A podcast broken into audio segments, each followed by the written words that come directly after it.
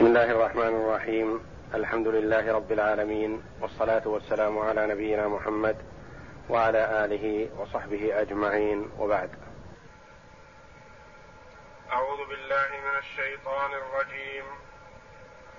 ثم أتبع سببا حتى إذا بلغ بين السدين وجد من دونهما قوما لا يكادون يفقهون قولا.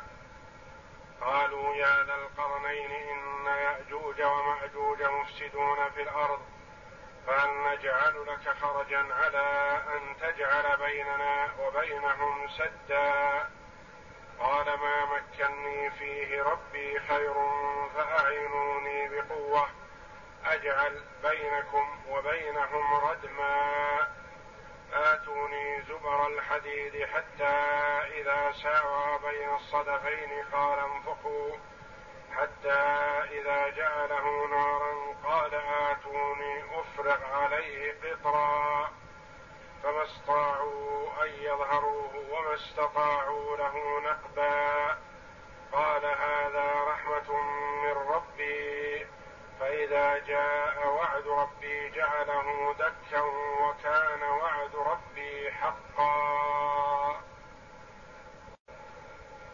هذه الآيات بقية الكلام على قصة ذي القرنين التي سأل عنها كفار قريش رسول الله صلى الله عليه وسلم فأجابهم الله جل وعلا عن خبر ذي القرنين بكلام واضح بين لا مجال للشك ولا للريب فيه.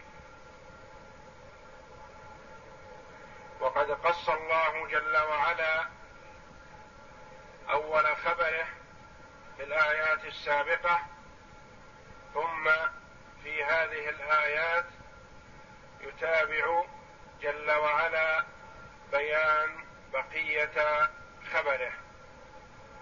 يقول تعالى ثم أتبع سببا. يعني بعدما وصل إلى مغرب الشمس ثم وصل إلى مشرقها وصل إلى أقصى الدنيا من ناحية المغرب ثم إلى أقصاها أقصى الأرض من ناحية المشرق.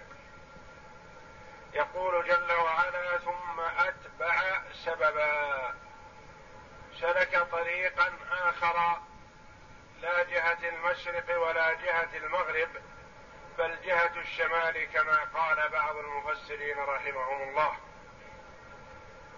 ثم أتبع سببا حتى إذا بلغ بين السدين. نهاية الأرض أو قرب نهايتها من ناحية الشمال عند الجبلين العظيمين اللذين خلفهما يأجوج ومأجوج. بلغ بين السدين وجد من دونهما قوما وجد من دونهما يعني أمامهما من جهة مسير ذي القرنين. وجد من دونهما قوما لا يكادون يفقهون قولا. قوم استحكمت فيهم العجمة. لا يكادون يفقهون وفي قراءة لا يكادون يفقهون. يعني لا يعلمون لا يفقهون ما يقال لهم ولا يفقهون غيرهم عما في أنفسهم. لا يستطيعون أن يفهموا ولا يستطيعون أن يفهموا. لا يكادون يفقهون قولا وكيف فهم هم فهم كلامهم؟ ذو القرنين قيل فهم كلامهم بما أعطاه الله جل وعلا من الأسباب التي تجعله يفهم كلام من لا يفصح ولا يفهم. كما يفهم المرء عن عن الأبكم الذي لا يتكلم. والناس يتفاوتون في الفهم عن هذا الأبكم. منهم من يكون سريع الفهم للإشارة فيدرك إشارة الأبكم ويعطيه مثل إشارته فيفهم عنه. ومن الناس من لا يستطيع أن يتفاهم معه بالإشارة. فلعل ذي القرنين كان عنده من الإدراك والفهم الذي تفضل الله جل وعلا عليه به ما جعله يفهم عن هؤلاء ويفهمهم. أو أنه فهم عنهم بواسطة المترجم الذي هو قريب منهم ويعرف لغتهم ويترجم لذي القرنين الله أعلم بذلك. المهم أن ذا القرنين تفاهم معهم وهم لا يكادون يفقهون قولا. قالوا يا ذا القرنين إن يأجوج ومأجوج مفسدون في الأرض. فهل نجعل لك خرجا على أن تجعل بيننا وبينهم سدا؟ ياجوج ومأجوج خلف هذين الجبلين العظيمين. وبين الجبلين ثغره لم يلتحم الجبلان. وهما جبلان حاجزان ليأجوج ومأجوج عن الوصول إلى الناس عامة. ممتدان هذان الجبلان إلا أن بينهما ثغرة على وزان هؤلاء القوم. فقالوا لذي القرنين إن يأجوج ومأجوج ويأجوج ومأجوج قبيلتان أمتان من بني آدم. خلقهم الله جل وعلا على شكل يختلف عن بقية بني آدم. قيل إنهم في الطول طوال.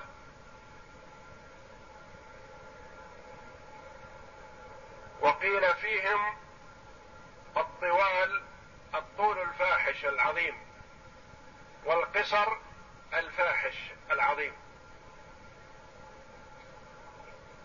وقيل في خلقهم وصفاتهم تفاوت عظيم. فمنهم من يفترش إحدى أذنيه ويلتحف بالاخرى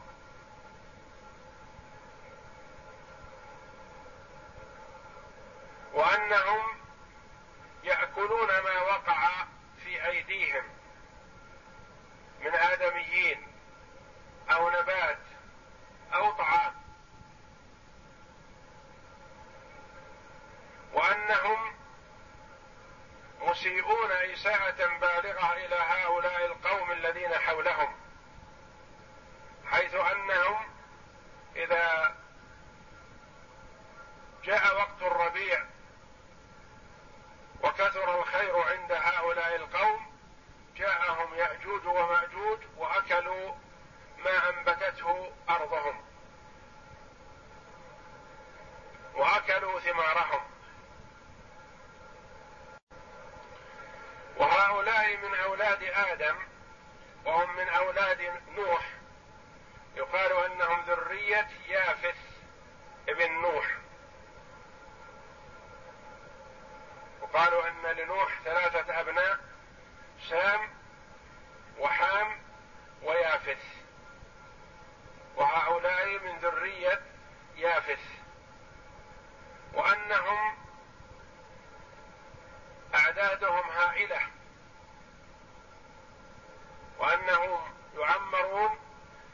يميت الرجل منهم إلا وقد خلف من أبناء صلبه الألف أو يزيدون.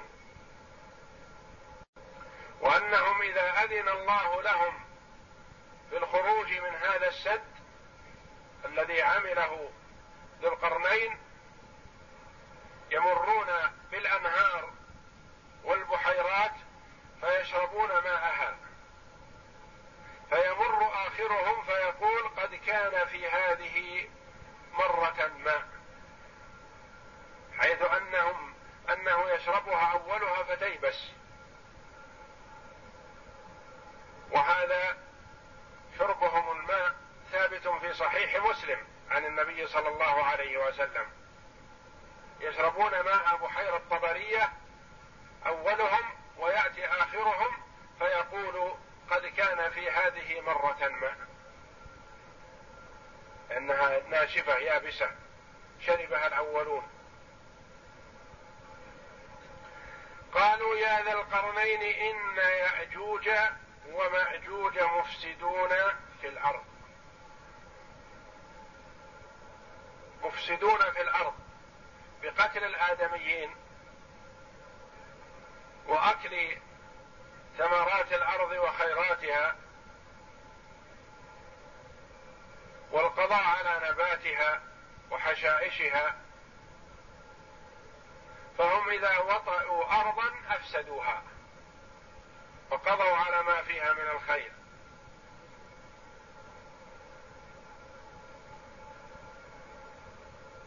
فهل نجعل لك خرجا؟ هل نجعل لك جعلا؟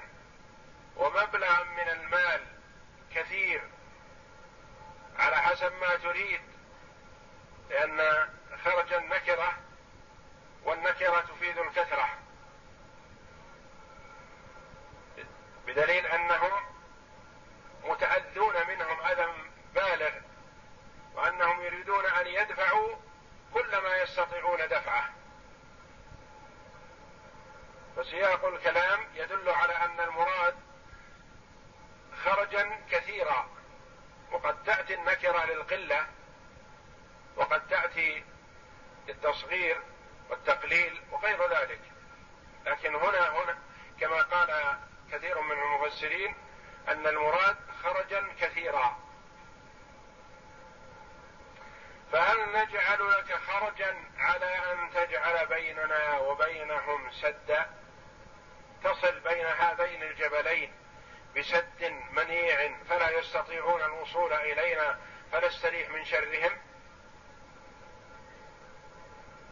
بماذا أجاب هذا الرجل الصالح الذي من الله عليه جل وعلا بالسعة والقدرة والعفاف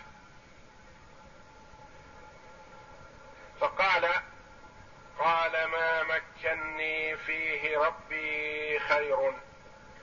يعني أعطاني ربي جل وعلا خيرا كثيرا فأجزل.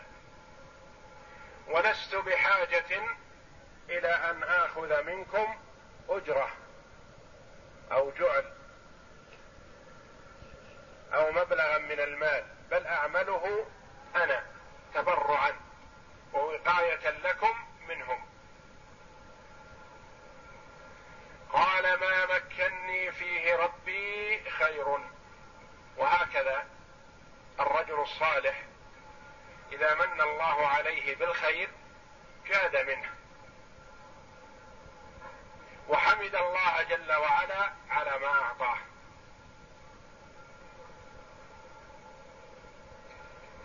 والرجل الكافر والفاجر يبخل بما أعطاه الله ويجحد نعمة الله. كما قال قارون إنما أوتيته على علم عندي. وقال سليمان عليه السلام ما آتاني الله خير مما آتاكم. أنا عندي خير من الله جل وعلا. فينسب الخير إلى معطيه ومسديه. وهو الله جل وعلا. وهنا قال ذو القرنين قال ما مكني مكنني الله فيه وأعطاني إياه. ما مكني فيه ربي خير خير كثير. فأعينوني بقوة أعينوني بشيء من عندكم عمل أيديكم أو من المواد الموجودة لديكم في بلادكم قربوها لي. أريد منكم عمال. وإلا فأنا أشتغل تبرعا. وأعمل جنودي تبرعا لكم. فاعينوني بقوة. أجعل بينكم وبينهم ردما. أجعل ردما منيعا لا يستطيعون بعد عمله الوصول إليكم ولا يؤذوكم بشيء. كأنهم قالوا ماذا تريد منا؟ ما دمت لا تريد منا مالا فماذا تريد منا؟ قال آتوني زبر الحديد. قربوا لي اعملوا معي بأيديكم فقط. قربوا لي آتوني أعطوني. قربوا. زبر الحديد. زبر جمع زبرة. زبرة. والزبرة من الحديد بمقدار اللبنة الكبيرة الثقيلة. يعني جمعوا لي قطع حديد كبيرة وكثيرة. فهو أمر بجمع قطع ولبن الحديد فصفها بين الجبلين. حتى وصلت إلى أعلى الجبلين. وجعل بينها بين كل لبنه ولبنة قطع من الحطب والفحم.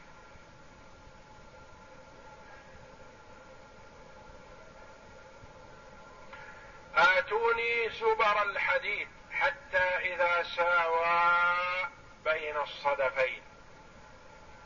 ساوى بين الصدفين بين الجبلين العظيمين سد ما بينهما ووصلت قطع الحديد والحطب والفحم إلى أعلاه. بمتانة قوية وطول إلى طول الجبل إلى ارتفاع الجبل. ساوى بين الصدفين. سد هذه الثلمه بين الجبلين بهذا الحديد. حتى إذا ساوى بين الصدفين قال انفخوا. أوقد النار وقال انفخوا. حتى يحتمي هذا الحديد بهذا الحطب والفحم الذي بين قطع الحديد. فإذا احتمى الحديد أصبح نارا.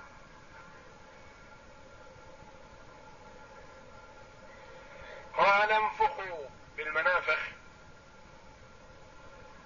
حتى تشتعل النار بقوة.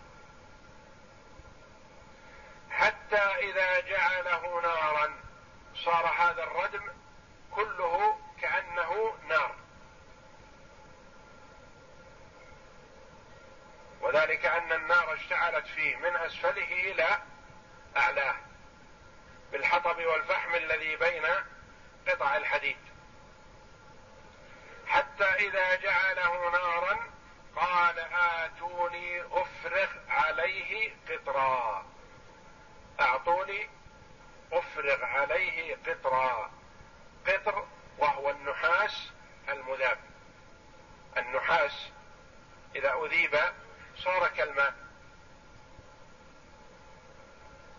فيصبه عليه يفرغه عليه فيدخل النحاس المذاب هذا في مكان الحطب والفحم مع حرارة الحديد فيلتحم بإذن الله. فاللبن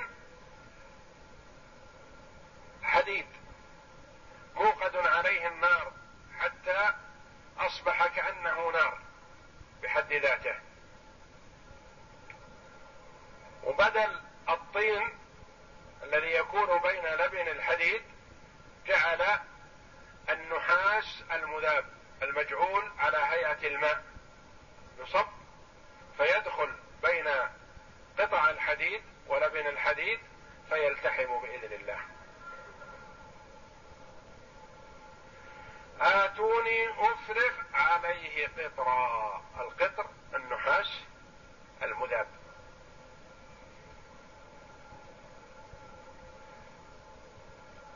فما استطاعوا أن يظهروه. ما استطاعوا يأجوج ومأجوج أن يظهروا على أعلاه. لأنه عالي رفيع وأملس. فما استطاعوا أن يظهروه وما استطاعوا له نقبا. ما يستطيعون أن يخرقوه. ولا ينقضوا فيه النقب لأنه متين وأملس. فلا يؤثر فيه النقب ولا يستطيعون ذلك.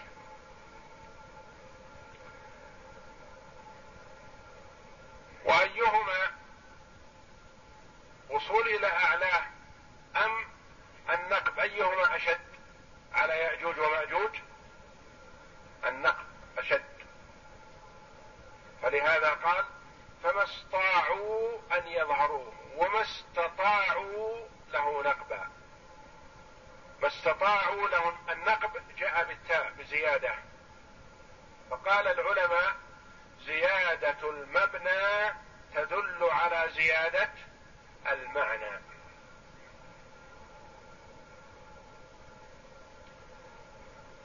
فالظهور عليه لا يستطيعونه. وأشد منه وأبعد قدرة النقد فما استطاعوا أن يظهروه وما استطاعوا له نقبا.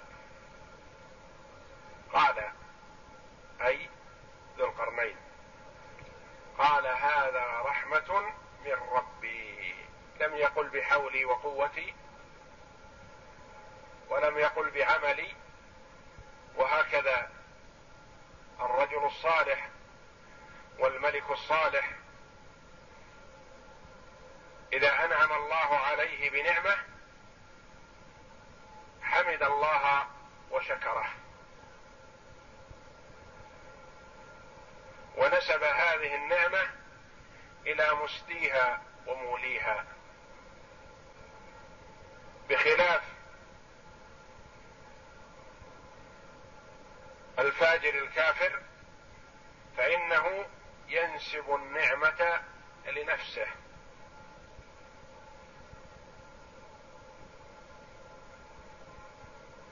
وأنه هو المتسلط والقادر.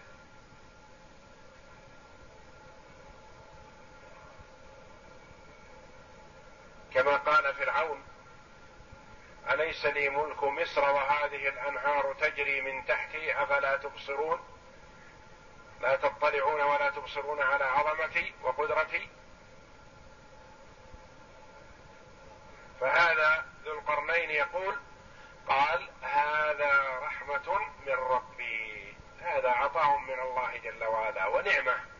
علي بأن كنت سببا في ذلك وعليكم لتسلموا من أذى يأجوج ومأجوج. هذا رحمة من ربي بي حيث أجر الخير على يدي وبكم سلمتم من أذى يأجوج ومأجوج. قال هذا رحمة من ربي فإذا جاء وعد ربي جعله دكا أو جعله دكاء قراءتان إذا جاء وعد الله لأن الله جل وعلا وعد كما ثبت في الحديث الصحيح وكما ثبت في القرآن بخروج يأجوج ومأجوج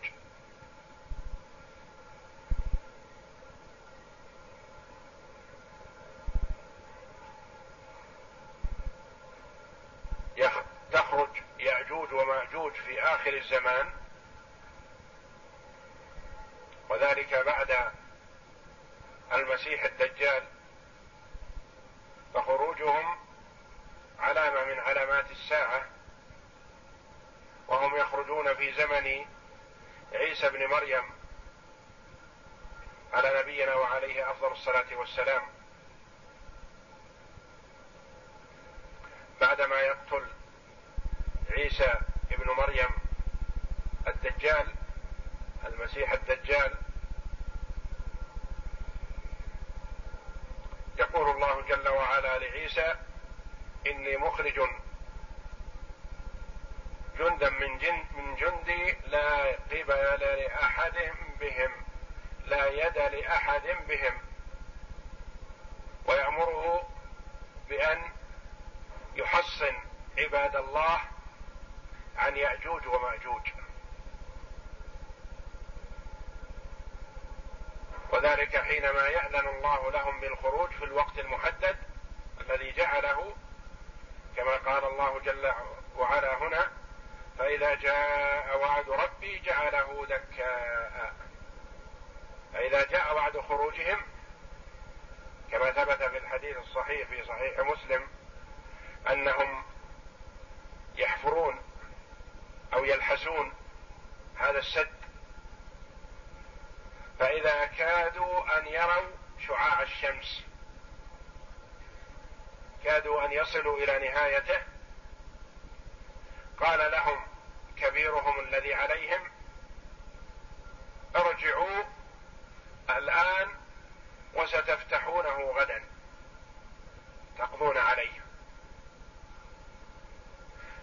فيذهبون ثم يرجعون من الغد فيجدونه كما كان اولا. كل عملهم السابق ذهب. وعاد إحكامه ما كان عليه. فإذا أراد الله جل وعلا أن أن يفتحوه وأن ينهد قال لهم كبيرهم ارجعوا الآن وستفتحونه غدا إن شاء الله. ويعلق بمشيئة الله فيأتون من الغد فيجدونه كما تركوه بالأمس فيفتحونه بإذن الله. فإذا جاء وعد ربي جعله دكا وكان وعد ربي حقا لأن الله جل وعلا وعد بخروجهم فلا بد أن يخرجوا.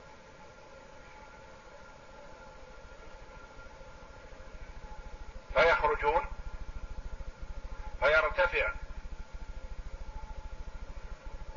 عيسى عليه السلام ومعه عباد الله المؤمنون يتحصنون بالحصون ويبتعدون عنهم لأنه لا قبل لهم بقتالهم. فيأتون ويشربون الماء في الأنهار وفي البحيرات ويمر أولهم كما تقدم ببحيرة طبرية فيشربونها ثم يمر آخرهم فيجدها يابسة. فيقول قد كان في هذه مرة ماء ولا يمرون بشيء إلا أفنوه وأذهبوه. فإذا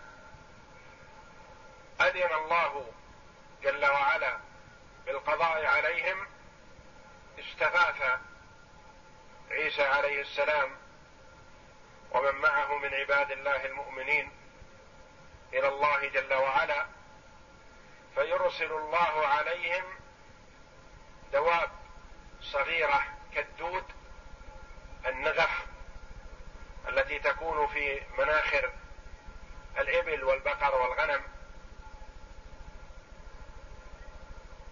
فتصيبهم في رقابهم فيموتون ميتة واحدة.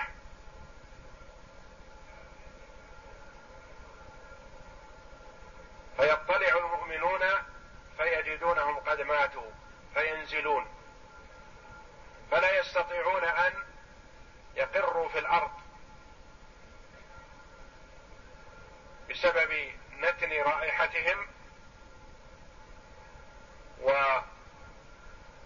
وتأثر الأرض من دهنهم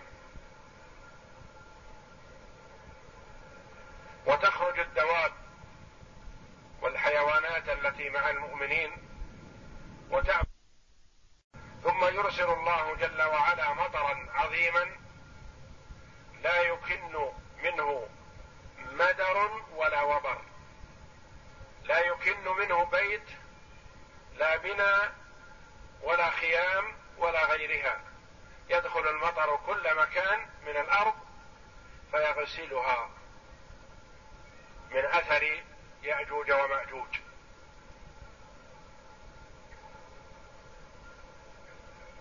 ثم تكثر الخيرات في الأرض بعد ذلك حتى إن بشر الرمانه ليستظل به المجموعة من الناس والرمانة الواحدة تكفي الفئام من الناس ولبن البعير يكفي الفئام من الناس لبن الناقة ولبن البقرة يكفي العدد الكثير ولبن الشاة يكفي الفخذ من القبائل.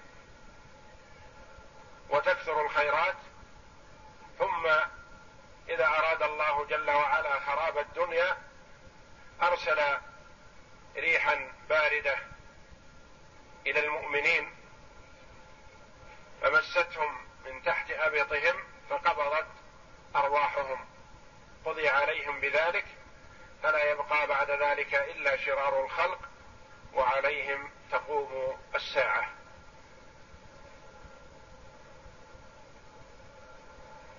ورد في الحديث أن الله جل وعلا يقول لآدم يوم القيامة أخرج بعث النار من ذريتك. فيقول يا ربي وما بعث النار؟ فيقول الله جل وعلا من كل ألف تسعمائة وتسعة وتسعون للنار. فعند ذلك يشيب الولدان من هول هذا الخبر أنهم يتخوفون كل يتخوف أن يكون من أهل النار. ولما تأثر الصحابة رضوان الله عليهم أخبرهم عليه الصلاة والسلام أن يأجوج ومأجوج يغطون هذا العدد الذي هو بعث النار. قال الله جل وعلا وتركنا بعضهم يموج في بعض وتركنا بعضهم يموج في بعض. المفسرين رحمهم الله في هذا الجزء من هذه الآية أقوال. منهم من قال وتركنا بعضهم يموج في بعض. يعني بعد خروج يأجوج ومأجوج يموجون يأجوج ومأجوج في الأرض فيصيرون بمثابة كالموج في البحر. من كثرتهم وتغطيتهم للأرض. أو أن وتركنا بعضهم يومئذ يموج في بعض ذلك قبل خروجهم بعد بناء السد وإحكامه عند قوله جل وعلا فما استطاعوا أن يظهروا وما استطاعوا له نقبا وتركنا بعضهم يموج في بعض. صار يأجوج ومأجوج بعدما أحكم هذا السد لا يستطيعون النفوذ إلى الناس صاروا يموجون كموج البحر بعضهم على بعض. وقال بعض المفسرين ذلك يوم القيامة. يموج الناس في بعض الجن والإنس والأمم كلها. تموج في بعض تكون بمثابة الموج من كثرته وتغطية بعضهم لبعض. وتركنا بعضهم يومئذ يموج في بعض. ونفخ في الصور فجمعناهم جمعا. يعني أن هذه الأحوال المذكورة كلها من علامات قرب قيام الساعة. بعدها يأتي قيام الساعة. ونفخ في الصور فجمعناهم جمعا. ومن المعلوم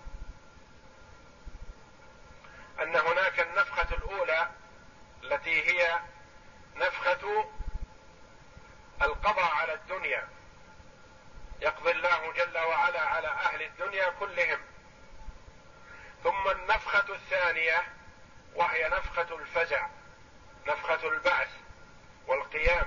بعدما يرسل الله جل وعلا مطرا فينبت منه الناس كما ينبت النبات. ثم إذا نفخ في الصور تطايرت الأرواح من هذا الصور الذي ينفخ فيه إسرافيل عليه السلام. تطايرت هذه الأرواح إلى تلك الأجساد التي نبتت من الأرض فدخلت كل روح في جسدها بإذن الله جل وعلا. فهذه الأرواح في هذا الصور ينفخ فيه إسرافيل فتخرج الأرواح مسرعة كل روح تتجه إلى جسدها فتدخل فيه فيهرع الناس عموما إلى عرصات القيامة وإلى المحشر. ونفخ في الصور فجمعناهم يعني جمعنا الخلق كلهم من أولهم إلى آخرهم. وكما تقدم بما في ذلك الحيوانات حيث أنه يقتص لبعضها من بعض. ثم يقول الله جل وعلا للحيوانات كوني ترابا. ثم لا يبقى إلا الثقلان الجن والإنس.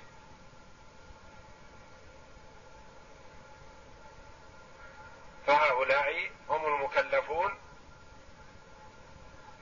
ولهم لمؤمنهم الثواب ولفاجرهم وكافرهم العقاب والنار المحرقة. ونفخ في الصور فجمعناهم يعني جمعنا الخلائق كلهم جمعا لم يتخلف منهم أحد. والله أعلم وصلى الله وسلم وبارك على عبده ورسول نبينا محمد وعلى آله وصحبه أجمعين.